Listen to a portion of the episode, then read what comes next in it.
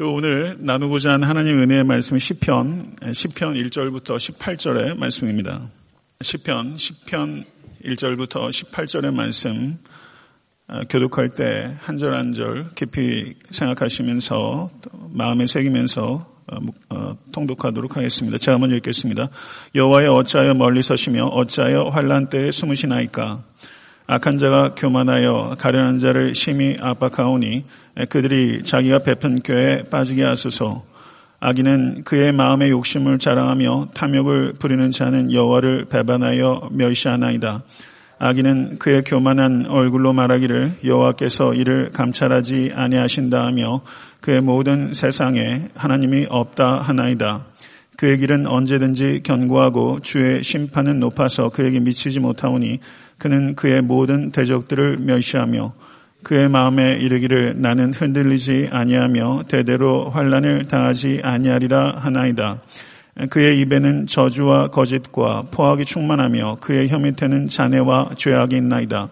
그가 마을 구석진 곳에 앉으며 그 은밀한 곳에서 무죄한 자를 죽이며 그의 눈은 가련한 자를 엿보나이다. 사자가 자기 굴에 엎드림 같이 그가 은밀한 곳에 엎드려 가련한 자를 잡으려고 기다리며 자기 그물을 끌어당겨 가련한 자를 잡나이다.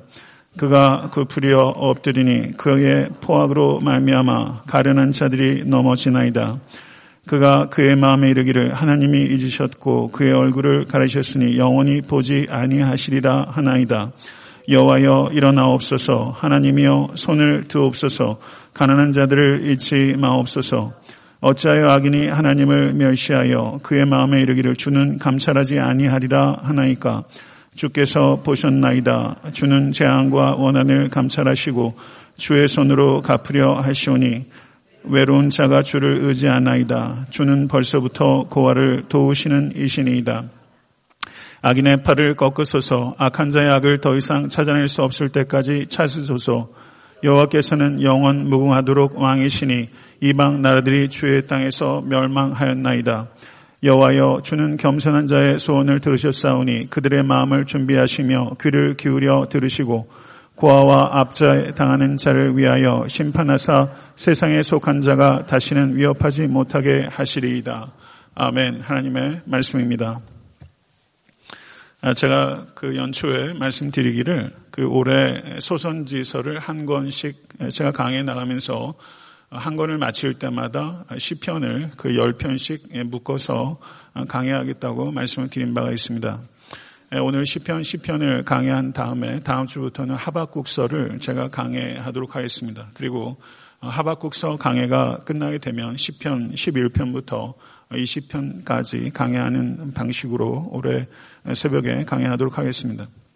시편 10편의 말씀은 시편 9편과 매우 밀접하게 연관이 되어 있습니다. 그래서 시편 9편과 10편이 원래는 하나의 시였을 것이다. 이렇게 생각하는 학자들이 많이 있고 실제 번역본들 가운데는 이 9편과 10편을 하나의 시편으로 번역하고 있는 번역본들도 있는 것을 볼 수가 있습니다. 2절의 말씀을 한번 보시죠. 같이 한번 다시 읽어보도록 하겠습니다. 악한 자가 교만하여 가련한 자를 심히 압박하오니 그들이 자기가 베푼 죄에 빠지게 하소서라고 말하고 있습니다. 여기서 시편 시편이 악한 자가 가련한 자를 심히 압박하는 상황에서 하나님께 드려지는 탄원시라는 것이 2절을 통해서 명확하게 드러나게 됩니다. 1절을 보게 되면 여호와여 어찌하여 멀리 서시며 어찌하여 환란 때 숨으시나이까라고 말하면서 시편 기자가 두 개의 질문을 어떻게 보면 퉁명스럽게 하나님께 질문을 던지고 있는 것을 볼 수가 있습니다. 그러나 이와 같은 시편 기자의 질문은 하나님을 의심하는 데서 나오는 질문이 아니라 하나님을 신뢰하는 것에서부터 나오는 질문이라는 것을 우리가 이해해야 될 필요가 있습니다.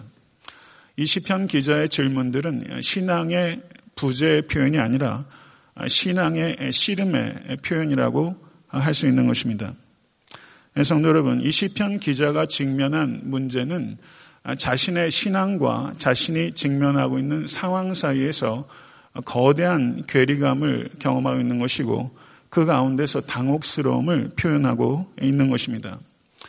사랑하는 성도 여러분, 여러분과 저의 신앙생활도 이 당혹스러움과 무관하지 않습니다. 이 당혹스러움을 어떻게 말씀과 성령 안에서 이해하고 또 극복하며 나아가는 것인가 하는 것이 바로 여러분과 저의 신앙생활이라고 할 수 있는 것입니다.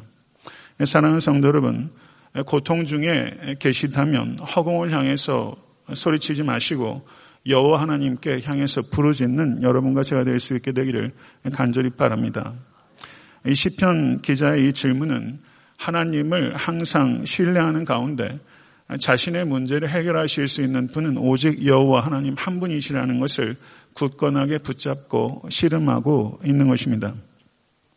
성도 여러분, 하나님께서 멀리 계시다라고 탄식하고 있는데 시편 22편 1절을 보시게 되면 내 하나님이여 내 하나님이여 어찌 나를 버리셨나이까 어찌 나를 멀리하여 돕지 아니하시오며 내 신음 소리를 듣지 아니하시나이까 이렇게 이야기를 하고 있습니다.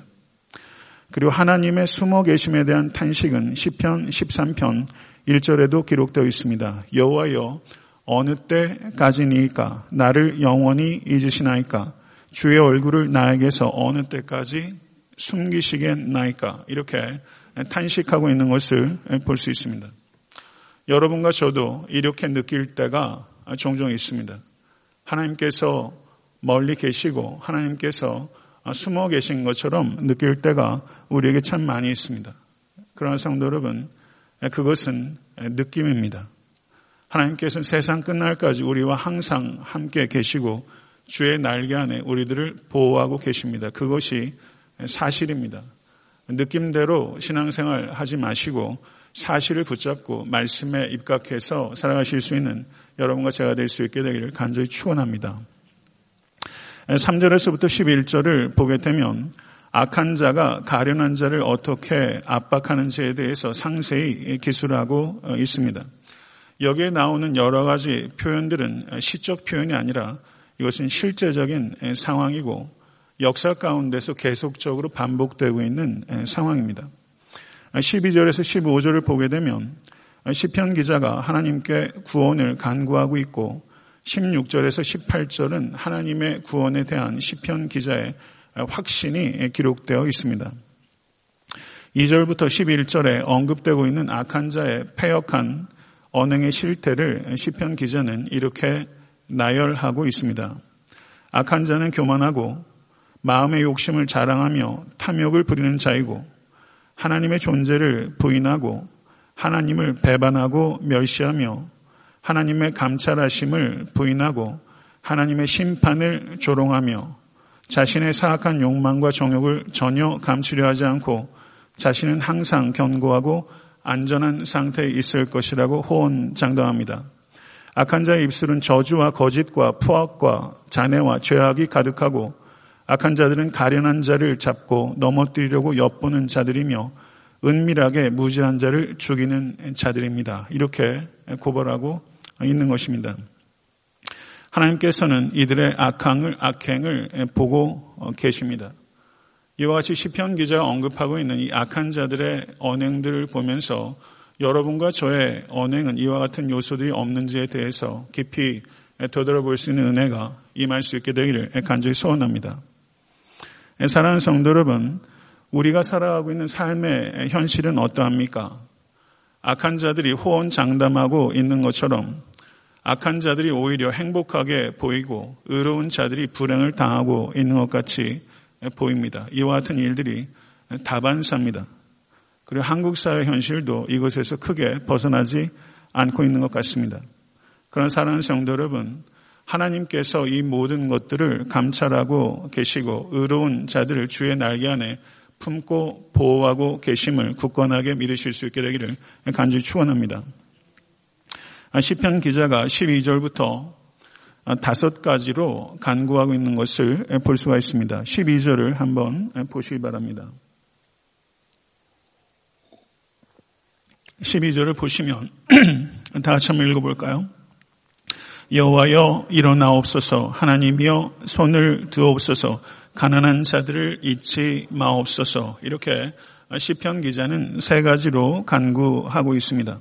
그리고 15절을 보게 되면 악인의 팔을 꺾으소서 악한 자의 악을 더 이상 찾아낼 수 없을 때까지 찾으소서라고 말하면서 시편 기자가 하나님께 다섯 가지로 하나님의 구원을 간구하고 있는 것을 볼 수 있습니다. 하나님의 구원을 간구하실 수 있는 여러분과 제가 될 수 있게 되기를 간절히 축원합니다.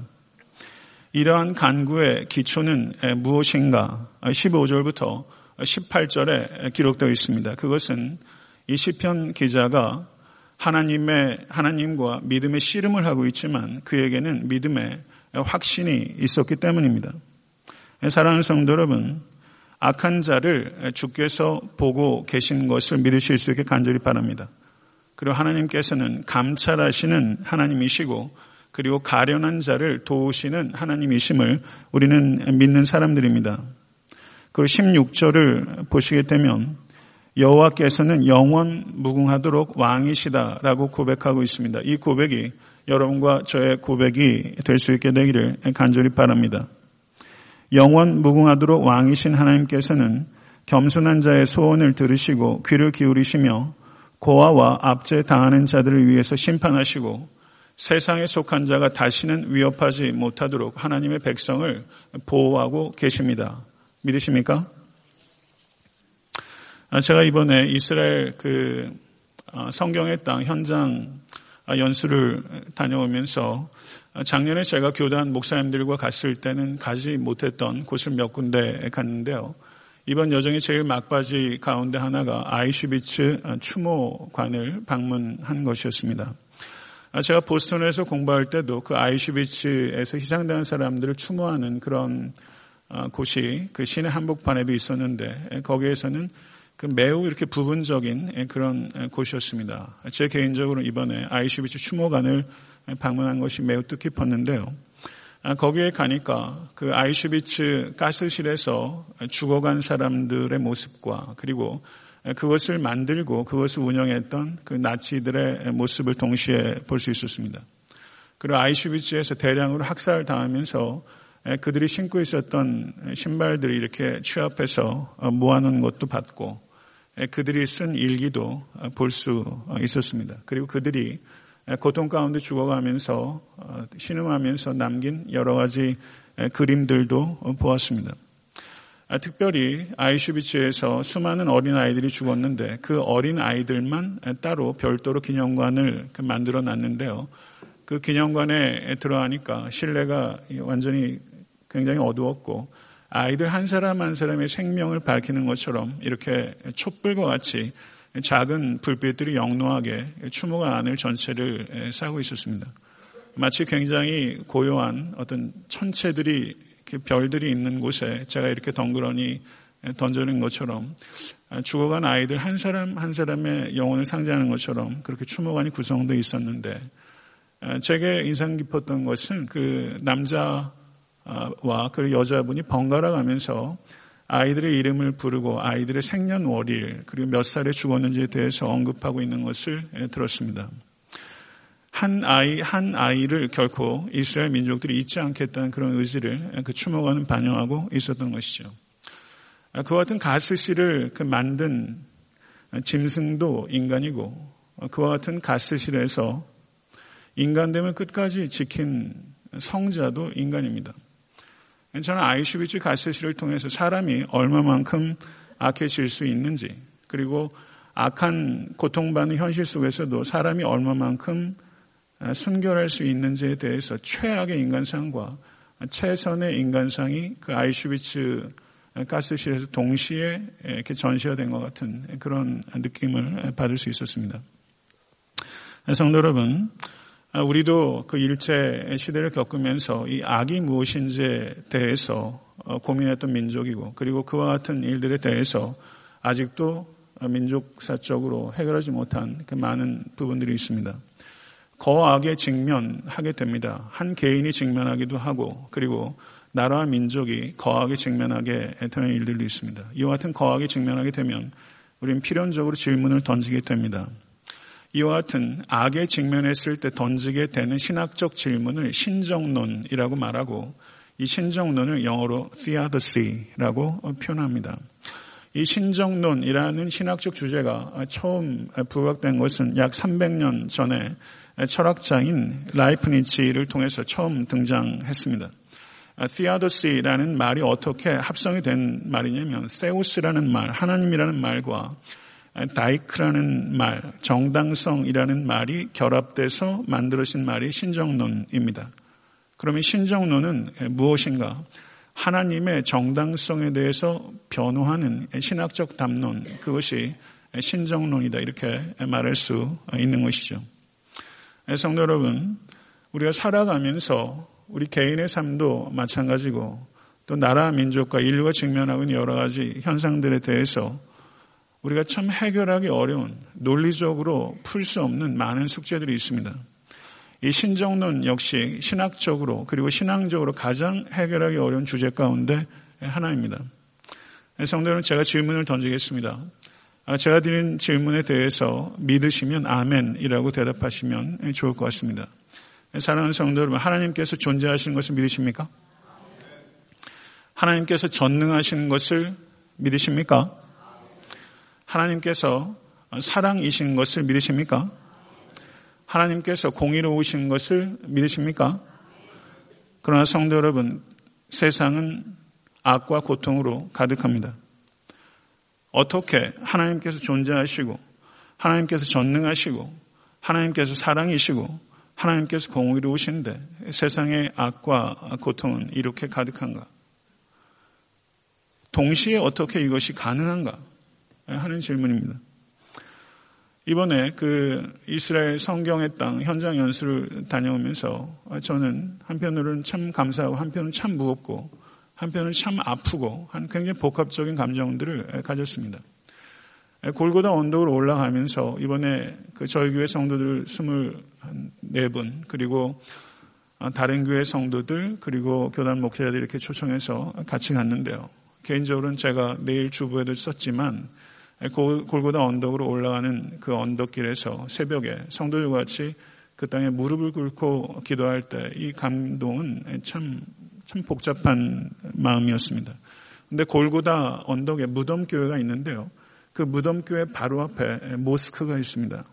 그리고 조금만 돌아가면 유대인의 통곡의 벽이 있고요. 그 골고다 언덕 그리고 예루살렘 그 성전산 그 좁은 곳에 그와 같이 민족과 종교가 각축하면서 서로의 테리토리로 들어가지 못하는 이 극단적인 이 같은 그런 평화가 없고 폭력이 난무한 일들을 보면서 과연 2000년 전과 지금의 상황이 도대체 무엇이 더 나아졌는가 하는 면에서 전참 마음에 그런 큰 짐을 느꼈는데요. 또 하나는 이번 일정 중에 여리고를 두 차례 방문할 수 있었습니다.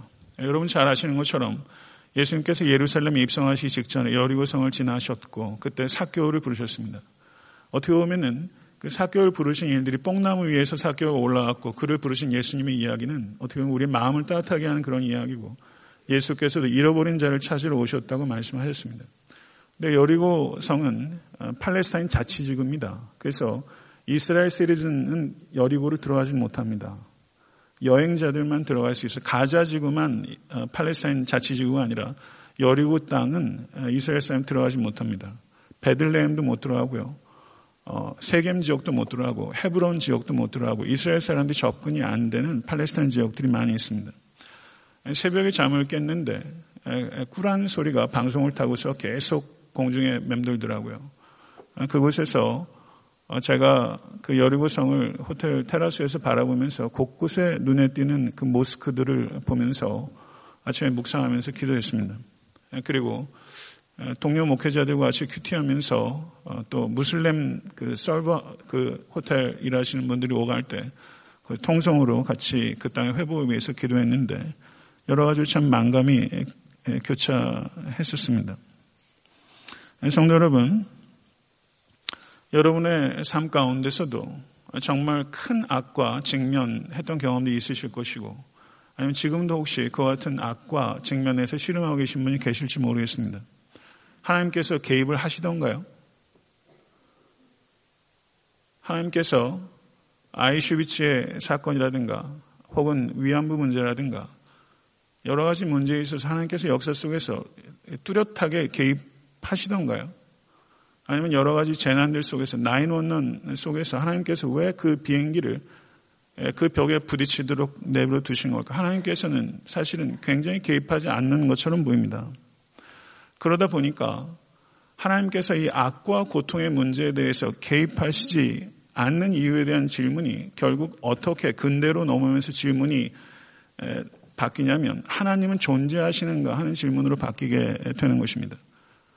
그래서 신은 죽었다라는 얘기들도 나오게 되는 것이고 서로 하나님이 존재해도 그 하나님은 우리의 삶에 전혀 개입하지 않는 하나님이기 때문에 나는 그 신을 떠나겠다 하는 것이 근대 정신 가운데 하나라고 할 수 있습니다. 성도 여러분, 제가 그 보스턴에서 공부할 때 나인원론이 일어났고 그리고 그, 그 같이 공부하던 학생들과 같이 그 생중계를 보면서 정말 경악했던 기억이 아직도 새롭습니다. 제 동생이 그때 그 맨해튼에서 일을 하고 있었는데 다급하게 전화를 했던 기억도 있습니다. 나인원론 테러가 일어난 뒤에 빌리그램 목사님이 어떻게 이야기했냐면 나는 하나님의 뜻을 알지 못합니다. 그저 기도할 뿐입니다. 이렇게 말했습니다. 저는 그것이 목회자로서 정직하고 성숙한 이야기라고 생각합니다. 악의 문제에 대해서 우리는 완벽하게 설명할 수 없습니다. 악의 문제에 대해서 완벽하게 설명할 수 있다고 생각하는 것은 그건 무지한 것입니다. 어, 빌리그램 목사님께서 나는 하나님의 뜻을 알지 못합니다. 그저 기도할 뿐입니다. 이렇게 이야기했던 것처럼 여러분의 삶의 현실 속에서도 그저 기도할 수밖에 없는 일들이 있을 수 있고 그저 하나님의 뜻을 알지 못합니다. 그렇지만 하나님께서 미래를 붙잡고 계신 것을 믿습니다. 이렇게 고백할 수밖에 없는 삶의 실제들이 우리에게 있습니다. 성도 여러분, 조금만 더 생각을 우리가 발전시켜 보도록 하겠습니다. 그 마블이라는 그, 그, 그 미국 만화들이 이제 굉장히 많이 영화로 나오면서 슈퍼 히어로 영화들 많이 있잖아요. 저도 그런 영화 종종 보면서 그냥 스트레스 풉니다. 슈퍼맨이 만약에 나타나서 그 그 World Trade Center를 이게 부딪히는 비행기를 갑자기 비행기를 트는 방식으로 하나님께서 과연 그런 식으로 역사하셨다면 어떤 문제가 발생하겠는가? 그것이 어떤 문제를 일으키겠는가? 하나님께서 즉각적으로 이 악의 문제에 대해서 반응하셔서 마치 슈퍼맨이 끊어진 그 철도의 레일을 붙잡는 방식으로 하나님께서 즉각적으로 내 개인과 또 인류의 역사 가운데 개입하신다면 어떤 문제가 발생하는가? 그것은 거대한 결함입니다. 인간의 자유가 말살되는 것입니다.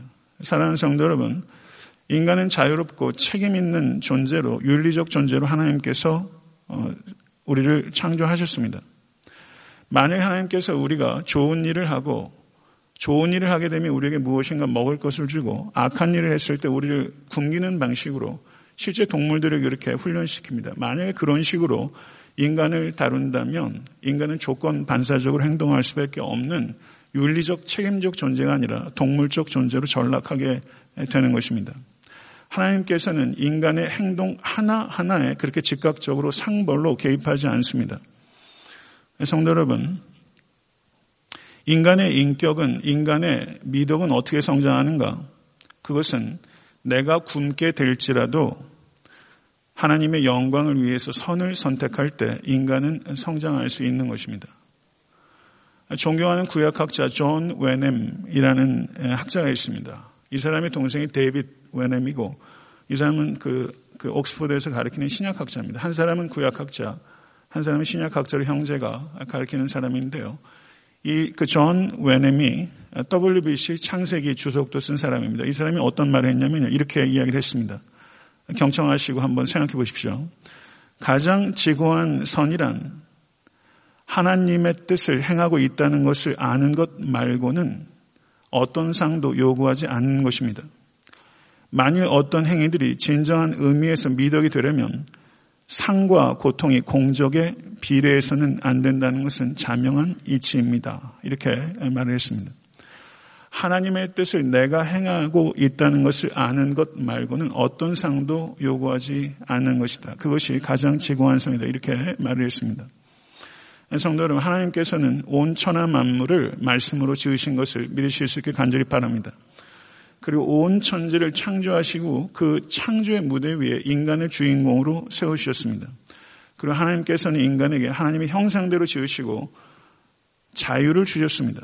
그리고 하나님께서 이 창조 세계에 즉각적으로 개입하는 것을 스스로 제한하시고 인간을 통해서 이 세상을 위임하셔서 다스리시기를 원하셨습니다.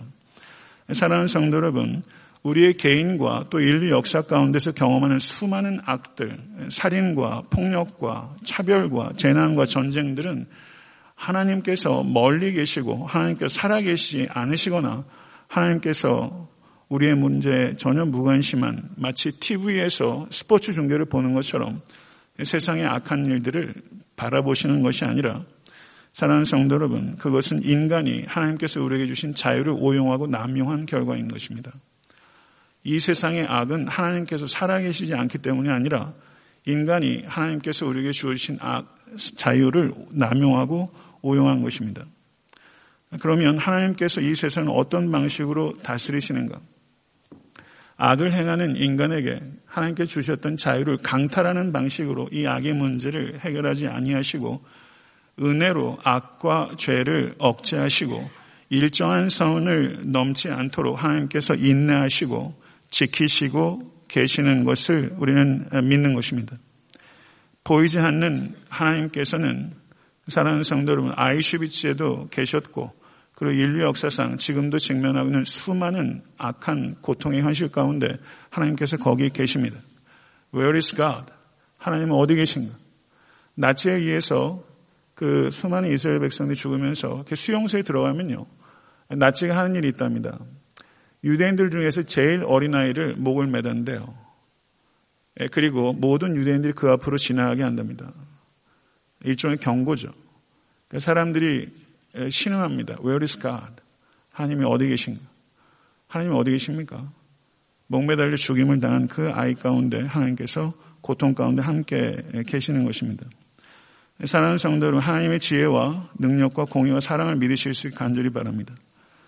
악한 현실의 고통 가운데 하나님께서 확고하 계시고 모든 것들을 합력해서 선을 이루시는 것을 믿으실 수 간절히 바랍니다. 하나님의 지혜와 인내와 능력으로 지금도 졸지도 주무시지 아니하시고 세상을 붙잡고 계신 것을 믿는 사람이 성도입니다. 제가 일전에 설교할 때 그 이 이야기를 했는데요. 저를 한번 따라해 보시기 바랍니다. 아마 다 잊어버리셨을 거예요. 솔비트루 암브란도 솔비트루 암브란도 예, 라틴어인데요. 저라면 다시 한번 따라해 보세요. 걸으면 해결된다. 다시 한번 하겠습니다. 걸으면 해결된다. 이 기가 막힌 말이에요. 걸으면 해결된다. Solvitur ambulando. 악과 고통의 문제들에 대해서 우리가 지성적으로 탐구해야 될 필요가 있고 그것에 대해 질문하고 대답을 찾으려는 노력들은 필요한 것입니다. 그렇지만 그 노력과 별개로 악과 고통의 문제에 대해서 완벽하게 논리적으로 해법을 가질 수 있는 사람은 존재하지 않습니다. 그러면 그 문제가 어떻게 풀리는가? 솔비트루 암브란도 주와 함께 거르게 되면 그 문제를 해결할 수 있는 것입니다. 우리는 악과 고통의 문제에 대해서 논리적으로 이해하는 것이 필요한 것이 아니라 그 모든 상황 가운데서 하나님께서 다스리고 계시는 믿고 주와 함께 걷는 사람들입니다. 그렇게 걸어가고 계십니까? 사랑하는 성도 여러분, 하나님께서 이 악을 해결하시는 방식은 우리의 이해와 우리의 생각과 우리의 기대와 부합하는 방식이 아닐 때가 많습니다. 매우 생소하고 그리고 우리의 상상을 초월하는 방식으로 하나님께서 이 악의 문제를 다루셨습니다. 그게 무엇입니까? 예수 그리스도의 십자가입니다.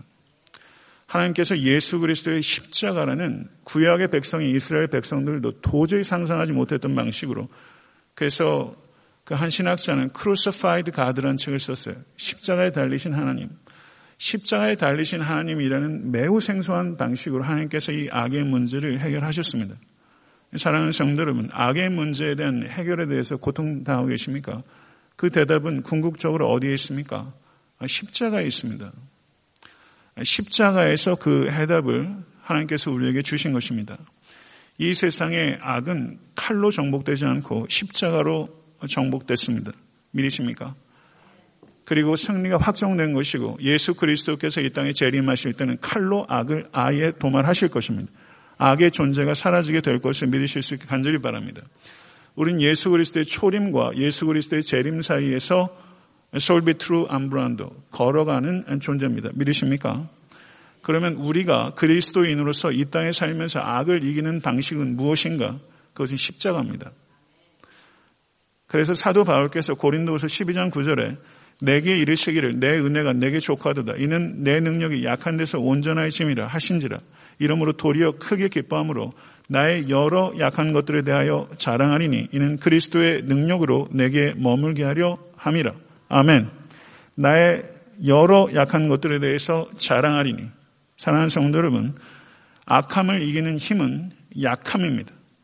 이것이 십자가의 방식이고 십자가의 역설입니다. 사랑하는 성도 여러분 여러분이 직면하고 있는 여러 가지 다양한 악의 형태들 그리고 세상의 이 관영한 거하게 싸우면서 여러분과 제가 붙잡아야 되는 것은 십자가의 약함입니다.